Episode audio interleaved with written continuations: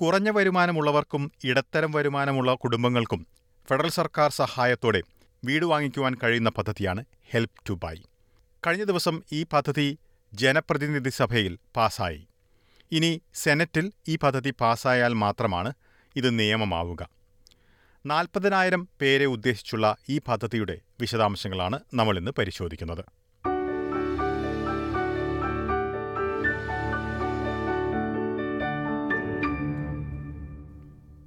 ഓസ്ട്രേലിയയിൽ വീട് വാങ്ങിക്കുവാൻ ബുദ്ധിമുട്ട് നേരിടുന്നവരെ സഹായിക്കുക എന്ന ഉദ്ദേശത്തോടെയാണ് ഹെൽപ് ടു ബൈ എന്ന പദ്ധതി സർക്കാർ മുന്നോട്ട് വച്ചിരിക്കുന്നത്. സംസ്ഥാനങ്ങളും ടെറിറ്ററികളും ഇത് നടപ്പിലാക്കാൻ തയ്യാറായി മുന്നോട്ട് വന്നിട്ടുണ്ട്. സെനറ്റിൽ ഈ പദ്ധതി ഇനി പാസ്സാകേണ്ടതുണ്ട് ഇതിന് ക്രോസ് ബെഞ്ചിന്റെ പിന്തുണ ആവശ്യമാണ്. എന്നാൽ നെഗറ്റീവ് ഗിയറിംഗ് എടുത്തു മാറ്റാതെ ബില്ലിനെ പിന്തുണയ്ക്കില്ല എന്നാണ് ഗ്രീൻസ് പാർട്ടി വ്യക്തമാക്കിയിരിക്കുന്നത്.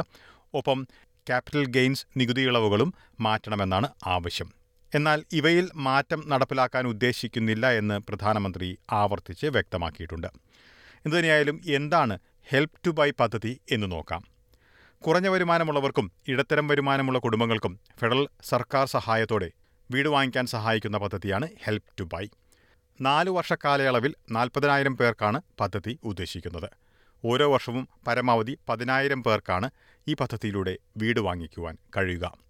വീട് വാങ്ങിക്കുന്നതിന് രണ്ട് ശതമാനം ഡെപ്പോസിറ്റാണ് ആവശ്യമായി വരിക. സർക്കാരുമായുള്ള ഷെയർഡ് ഇക്വിറ്റി പദ്ധതിയാണ് നടപ്പിലാക്കാൻ ഉദ്ദേശിക്കുന്നത്. പുതിയ വീടുകൾക്ക് നാൽപ്പത് ശതമാനം വരെ ഇക്വിറ്റി ഫെഡറൽ സർക്കാർ നൽകും. പഴയ വീടുകൾക്കാണെങ്കിൽ മുപ്പത് ശതമാനം വരെയും. വീടോ യൂണിറ്റോ ടൗൺ ഹൗസോ ആകാം. സർക്കാരിന്റെ ഉടമസ്ഥതയിലുള്ള ഓഹരിയുടെ മേൽ വീട് വാങ്ങുന്നയാൾക്ക് വാടക നൽകേണ്ടതില്ല. ഈ പദ്ധതി പാസ്സാവുകയാണെങ്കിൽ ആർക്കൊക്കെയാണ് ഇതിന് അർഹതയുള്ളത് എന്നുകൂടി നോക്കാം. പതിനെട്ട് വയസ്സെങ്കിലും പ്രായമുള്ള ഓസ്ട്രേലിയൻ പൗരന്മാർക്കാണ് ഈ പദ്ധതിയിലൂടെ വീട് വാങ്ങിക്കാൻ കഴിയുക. വീട് വാങ്ങിക്കുന്നവർ ദമ്പതികളാണെങ്കിൽ വാർഷിക വരുമാനം ഒരു ലക്ഷത്തി ഇരുപതിനായിരം ഡോളറിൽ താഴെയായിരിക്കണം. ഒറ്റയ്ക്ക് വാങ്ങിക്കുന്നവരുടെ കാര്യത്തിൽ വാർഷിക വരുമാനം തൊണ്ണൂറായിരം ഡോളറിന് താഴെയായിരിക്കണം. വാങ്ങിക്കുന്ന വീട്ടിൽ നിങ്ങൾ താമസിക്കുകയും വേണം. ഓസ്ട്രേലിയയിലോ വിദേശത്തോ നിങ്ങളുടെ പേരിൽ വീടോ സ്ഥലമോ ഉണ്ടാകരുത്. എന്നാൽ ഇത് നിങ്ങളുടെ ആദ്യ വീട് ആകണമെന്നില്ല.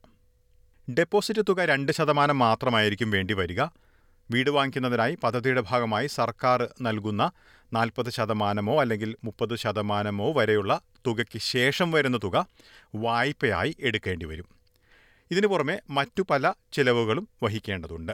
ഉദാഹരണത്തിന് സ്റ്റാമ്പ് ഡ്യൂട്ടി നിയമ ചിലവുകൾ ബാങ്ക് ഫീസ് എന്നിവ.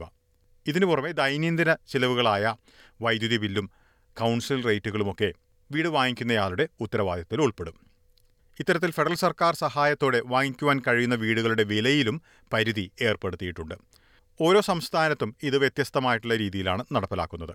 ന്യൂ സൗത്ത് വെയിൽസിലെ കാര്യം നോക്കിയാൽ നഗരപ്രദേശങ്ങളിലും ഉൾനാടൻ പ്രദേശങ്ങളിലെ പ്രമുഖ ഇടങ്ങൾ അല്ലെങ്കിൽ റീജിയണൽ സെന്റേഴ്സിലും പരമാവധി ഒൻപതര ലക്ഷം ഡോളർ വരെയുള്ള വീട് വിലയാണ് ബാധകമാവുക. സംസ്ഥാനത്തെ ബാക്കിയുള്ള പ്രദേശങ്ങളിൽ ഏഴര ലക്ഷം ഡോളർ വരെയുള്ള വീടുകൾ പദ്ധതിയിൽ ഉൾപ്പെടും. വിക്ടോറിയയിലെ കാര്യമെടുത്താൽ നഗരപ്രദേശങ്ങളിലും റീജിയണൽ സെന്ററുകളിലും പരമാവധി എട്ടര ലക്ഷം ഡോളറാണ് ബാധകമാവുക.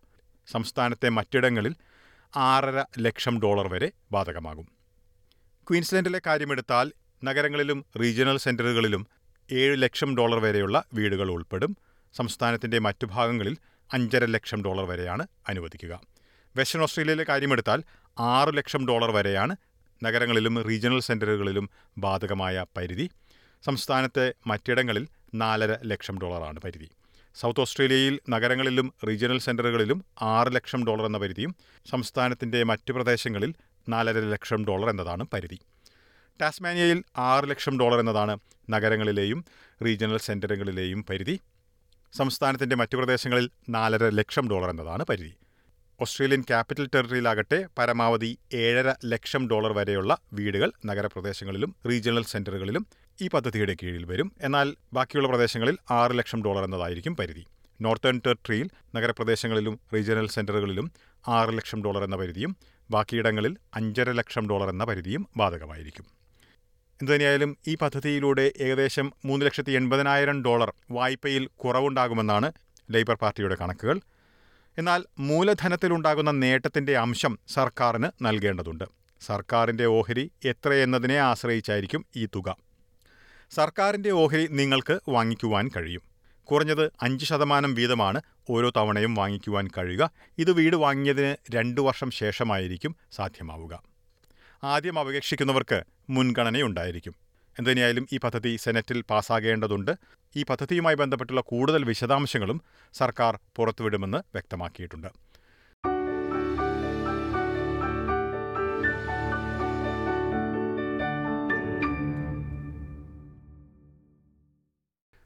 ഓസ്ട്രേലിയയിൽ വീട് വാങ്ങിക്കുവാൻ ബുദ്ധിമുട്ട് നേരിടുന്നവർക്ക് സഹായമായി ഫെഡറൽ സർക്കാർ മുന്നോട്ട് വച്ചിരിക്കുന്ന ഹെൽപ് ടു ബൈ പദ്ധതിയുടെ വിശദാംശങ്ങളാണ് നമ്മൾ ഇതുവരെ കേട്ടത്. സമാനമായിട്ടുള്ള പോഡ്കാസ്റ്റുകൾ എസ് ബി എസ് മലയാളത്തിന്റെ വെബ്സൈറ്റിൽ നിന്നും ഫേസ്ബുക്ക് പേജിൽ നിന്നും കേൾക്കാം. കൂടാതെ S B S audio app Apple podcast Google Play Spotify എന്നിവയിലും കേൾക്കാവുന്നതാണ്.